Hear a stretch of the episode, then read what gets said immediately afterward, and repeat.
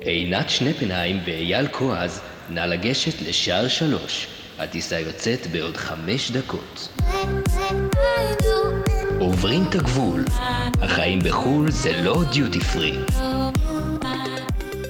שלום וברוכים השבים לעוברים את הגבול, החיים בחו"ל זה לא דיוטי פרי. אה, שלום ליפה בנשים, עינתי, היי אייל, וואו, אני מסמיקה פה בחושך. מזל שבחושך. אף אחד לא רואה. מה נשמע? מלחמה? מלחמה, אה? כן, אימא'לה. ממש מפחיד. כי הפעם זה פה אצלנו בפתח של הבית, באירופה, מה שבחיים לא חשבנו שיקרה. נכון, אבל אני, אני חייב להגיד, את אומרת פחות, כאילו יותר מפחיד כי זה אצלנו, ב, ב, זה רק למאזינים. זה לא שזה יותר מפחיד כי זה פה מעבר לדלת, זה יותר מפחיד כי הצבא הישראלי לא מגן עלינו, כי אנחנו נתמכים עליהם מהצבא, נכון. מצבאות אחרים. מי הוביל. אותנו פה? שולץ? אימא'לה, השם ישמור. האמת, זה די, אה, זה די מפחיד, כי אין לנו את התחושה, תחושת ביטחון כמו שיש לנו בישראל. אני כאילו אומרת לעצמי, אוקיי, הגרמנים טובים בלייצר מכוניות, מכונות כביסה, הם מייצרים גם נשק מדהים, אבל הם לא משתמשים בו, הם רק מוכרים אותו. נכון? אז, אז מי יגן עלינו? אני לא יודע מי יגן עלינו, האמת שאני מהפאניקה הלכתי אה, לקנות טבליות יוד. לא, נו די. כל הבתי מרקחת בגרמניה אין טבליות יוד, טבליות יוד לוקחים אותם במקרה של אה, תקיפה כימית. אתה מסתלבט עליי, אייל. לא, אין, הכל סולד אאוט. מה גרם לך ללכת לקנות תבליות יוד? הלכתי לקנות טבליות יוד, כי, לא יודע, פוטין משוגע, ואני לא סומך על, על הצבא פה שיגן עליי. אני חושב גם, יש איזושהי אדישות, אני חושב שאנחנו בתור ישראלים יודעים, אוקיי, הכל יכול לקרות, הרי כולנו מכירים את זה, אתה שוכב על, בחוף הים ב, בתל אביב יום אחד, ובערב אתה כבר יושב לך ב, במקלט. הנורמלי, ואז השינוי למצב שהוא כאילו מצב מלחמה, אנחנו מכירים את זה. אנחנו למודי מלחמות. למודי מלחמות, לגרמנים זה כל כך רחוק מהם, שהם אפילו לא מסוגלים להעלות על דעתם שזה יכול להגיע לרמה כזאת. בגלל זה זה גם לדעתי הגיע למצב הזה שכאילו הוא עומד שם עם כל הנשק שלו, וכולם רואים ואומרים, הוא לא ייכנס, הוא, זה סתם. אף אחד לא האמין שזה יקרה. התמונות שאנחנו רואים היום בחדשות הן מטרידות, הן קשות, הן עצובות, טרגדיות מטורפות. הרבה אנשים מתים, וזה מעורר פחד מסוים. אתה יודע, אני השבוע נזכרתי שפעמיים בשנה יש את האזעקה פה ליד הבית שלנו, שהם אה, בודקים אותה שהיא עובדת. וכל פעם שהאזעקה הזאת מופעלת, בשנייה הראשונה אני תמיד קופצת מהספה, כי אני חושבת, הנה טילים עפים עליי, אבל אז אני מזכירה לעצמי, אבל עינת, את בגרמניה, בחיים דבר כזה לא יקרה פה.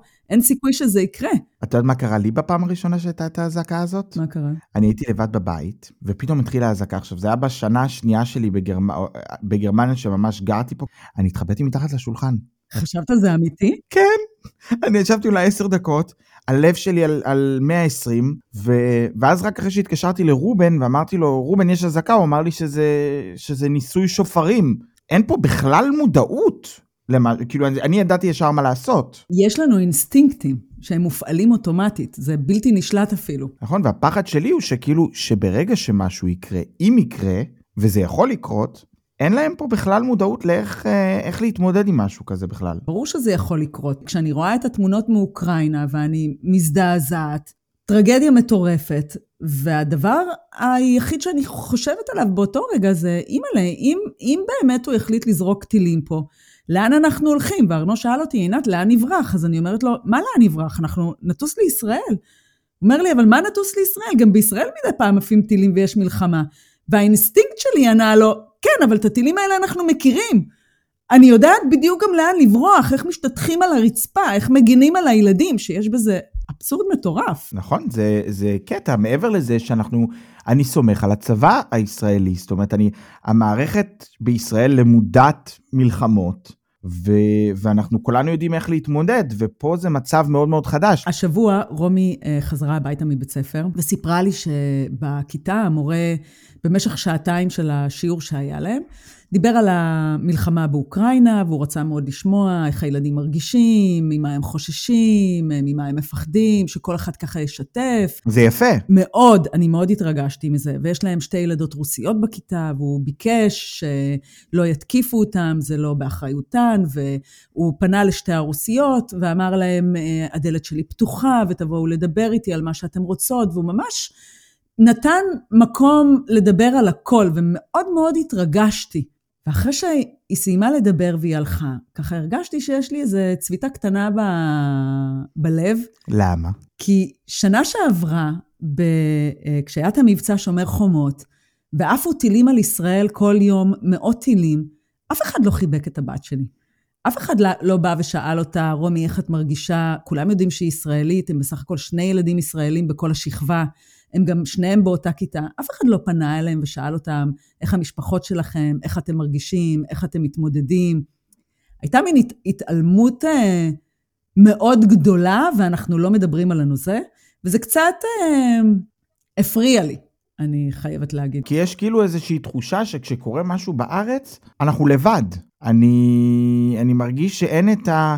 גם כשאנשים מתעניינים, זה תמיד איזשהו... שואלים, אבל יש את האבל הזה. יש מתחושה שהחברות עומדת למבחן. נכון. כשיש מלחמה בישראל. מי מהחברים מתקשר אליי וישאל אותי לשלומי ולשלום המשפחה שלי, ומי לא. ומי שלא מתקשר לא עומד במבחן, כי אז אנחנו יודעים מה הדעות הפוליטיות שלו. אני עברתי גם דברים שכאילו העליתי פוסטים, כאילו stories וזה תמיכה, כאילו, מה זה תמיכה? שלחתי אהבה למשפחה שלי בארץ והעליתי סרטונים של טילים שעפים, זאת אומרת של לשתף מה קורה, וקיבלתי הודעות מאנשים שתפסתי את הראש ואמרתי, באמת? תראה גם את הצד השני, הלו. כאילו, יש תחושה שכשזה באמת, כשזה נוגע אלינו, עכשיו אני לא יודע אם זה קשור, זה גם קשור לקרבה, שמה שקורה עכשיו באירופה, הוא מאוד מאוד קרוב לאירופאים. הוא מאוד קרוב, והוא מעורר אצלנו גם את החלק הזה. זה מאוד מעניין שכל הסיפור של רוסיה, הכעס מופנה לפוטין ולא לרוסיה. נכון. ואצלנו זה אנחנו. בכל מסיבה, בכל אירוע חברתי, הייתי צריך לעמוד ולהסביר את משנתה של מדינת ישראל, למה יש לנו זכות, כאילו אנחנו כל הזמן צריכים... אנחנו מקבלים איזשהו תפקיד שלא ביקשנו בכלל, מפילים עלינו איזשהו תפקיד ואנחנו מתחילים להיות uh, כמו שגרירים uh, שמגינים על מדינת ישראל, כי מבחינתם פה אין הפרדה בין הפוליטיקה והממשלה לבין העם עצמו, זה הכל הולך ביחד. וזה נכון מה שאתה אמרת, כי פה יש הפרדה מאוד מאוד ברורה, כי לרוב האנשים זה ברור שזה לא הרוסים עצמם, אלא זה פוטין בלבד. ואצלנו זה כאילו אנחנו בתור, בתור עם, ואני חושב שמקודם מה שאמרת על רומי ועל, ועל החיבוק, אני חושב שגם אנחנו רוצים חיבוק. זאת אומרת, אני גם רוצה שיחבקו אותי ויגידו לי, הכל בסדר. יש משהו במצב הזה שהוא כאילו, מצד אחד מלחמה זה דבר נורא, והתמונות מאוקראינה הן באמת מאוד מאוד קשות, ו... ואנחנו גם תורמים ועוזרים ו...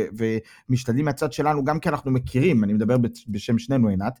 אמ, קודם כל יש איזושהי, זה, זה נשמע מוזר, אבל איזושהי הקלה בכל הסיפור הזה, שאנחנו לא מעורבים פה. נכון.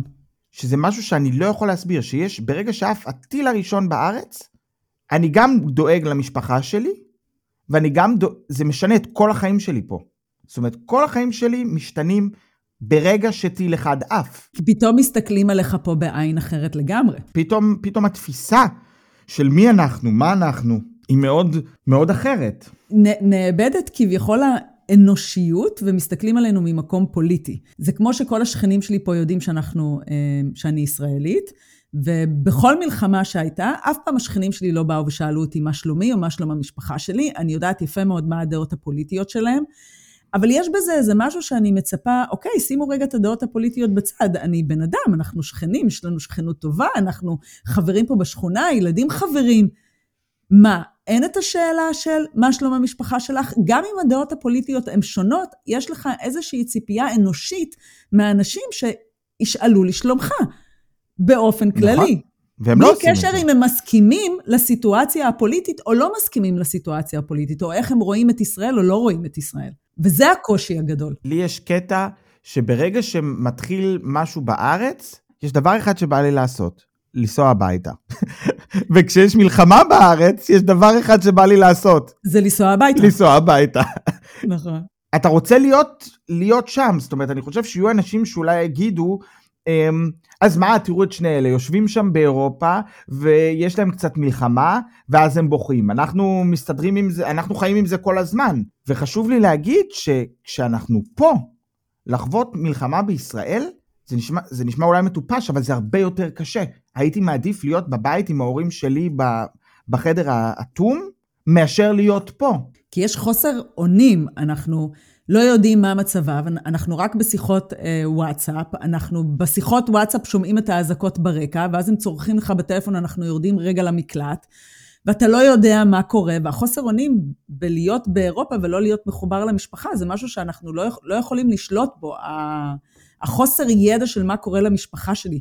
וכאילו מבחינתנו הרבה יותר קל, בגלל שאנחנו מכירים את המלחמות, ובגלל שאנחנו מכירים את המקלט, ובגלל שאנחנו יודעים מה זה להשתטח על הרצפה, אין לנו שום בעיה לחזור חזרה לישראל ולהגיד, טוב, אז אני, יהיה לי הרבה יותר קל להתמודד אם אני אהיה עם המשפחה שלי, ואנחנו נשכב ביחד, ולפחות אני יודעת בכל רגע נתון מה קורה איתם.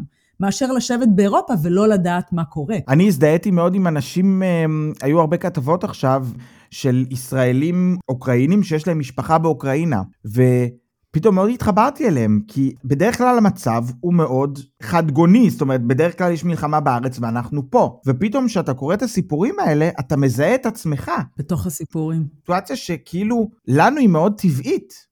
כי זה תמיד ככה. אנחנו לא מכירים מציאות אחרת. ובואו, זה נושא קשה. זה נושא מאוד קשה. זה, אני חושבת שזה נושא מאוד מורכב, כי זה... החיים שלנו נמצאים פה על הפרק. זה שאלה של חיים ומוות, וכשאתה רואה את התמונות מאוקראינה, זה, זה מעורר הרבה אמוציות.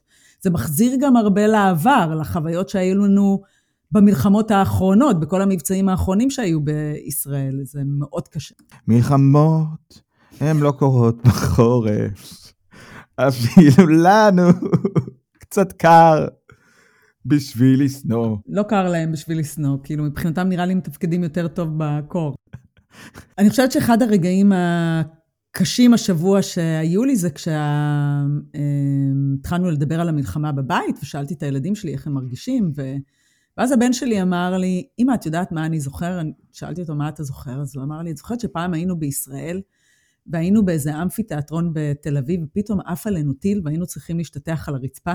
זה מחזיר אפילו את הילדים שלי, שהילדים שלי לא גודלים בישראל והם לא גודלים כלמודי מלחמה, זה מחזיר אותם אפילו לפה וזה מתעורר אצלם. ויש בזה משהו מאוד מאוד אה, עצוב. אני זוכרת שכשהיה את המבצע שנה שעברה, הבת שלי גילתה בפעם הראשונה שהאינסטגרם הוא לא רק fashion, אה, beauty וסלבריטים, היא גילתה שהאינסטגרם הוא מהווה גם אה, מקום פוליטי, וחצי מהסלבריטאים שהיא אוהבת, הם פתאום נגד ישראל, והיה להם מאוד קשה להתמודד עם זה. נכון, אני גם מחקתי הרבה חברים ו- וחברויות. אני חושב שמה שקשה זה לראות את המראה הזאת, או לראות את, ה- את התגובות של, של האנשים שאתה חי לצידם.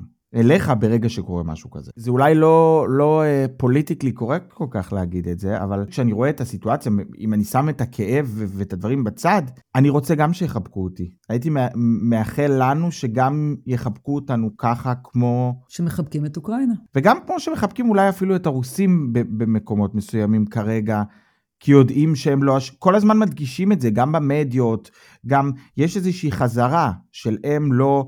ואצלנו זה לא קורה. זה לא קורה כי אנחנו מאוד חזקים, ויש לנו יכולת להגן על עצמנו, ובישראל... אנחנו מדינה קטנה ומדינה קטנה פצפונת. נכון, אבל בישראל אתה לא רואה את התמונות שאתה רואה באוקראינה. למה? יש לנו את כיפת ברזל שמגנה עלינו, ואם לא היה לנו את כיפת ברזל, אז כנראה אנחנו היינו נראים כמו באוקראינה, ומ...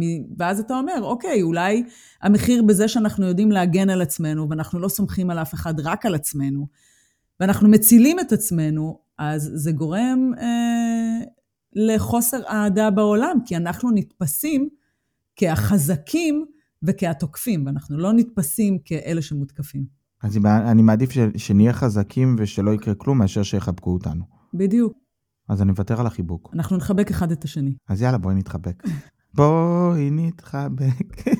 נסיים בשיר. אנחנו נסיים בנימה שאנחנו מאחלים לכולם בריאות, שהמלחמה תסתיים מהר, ושלא יהיה יותר הרג. ושזה יהיה הפרק האחרון טוב. שלנו על מלחמה. אני מאוד מקווה. אז uh, אנחנו שולחים מלא כוחות ומחזקים את הידיים של כל uh, החברים והאהובים באוקראינה ואנשים שנמצאים בארץ ויש להם משפחה באוקראינה. גם לאוקראינים וגם לרוסים ולמי שנמצא בארץ ולמי שנמצא פה. תעקבו אחרינו בקבוצה שלנו בפייסבוק, שנקראת עוברים את הגבול, החיים בחו"ל זה לא דיוטי פרי. ובאינסטגרם, ותכתבו לנו שאלות ותגובות, וזה מחמם לנו את הלב אה, לשמוע מכם ולקרוא אתכם. ומאיתנו תקבלו תמיד חיבוק. ניפגש בפרק הבא. להתראות.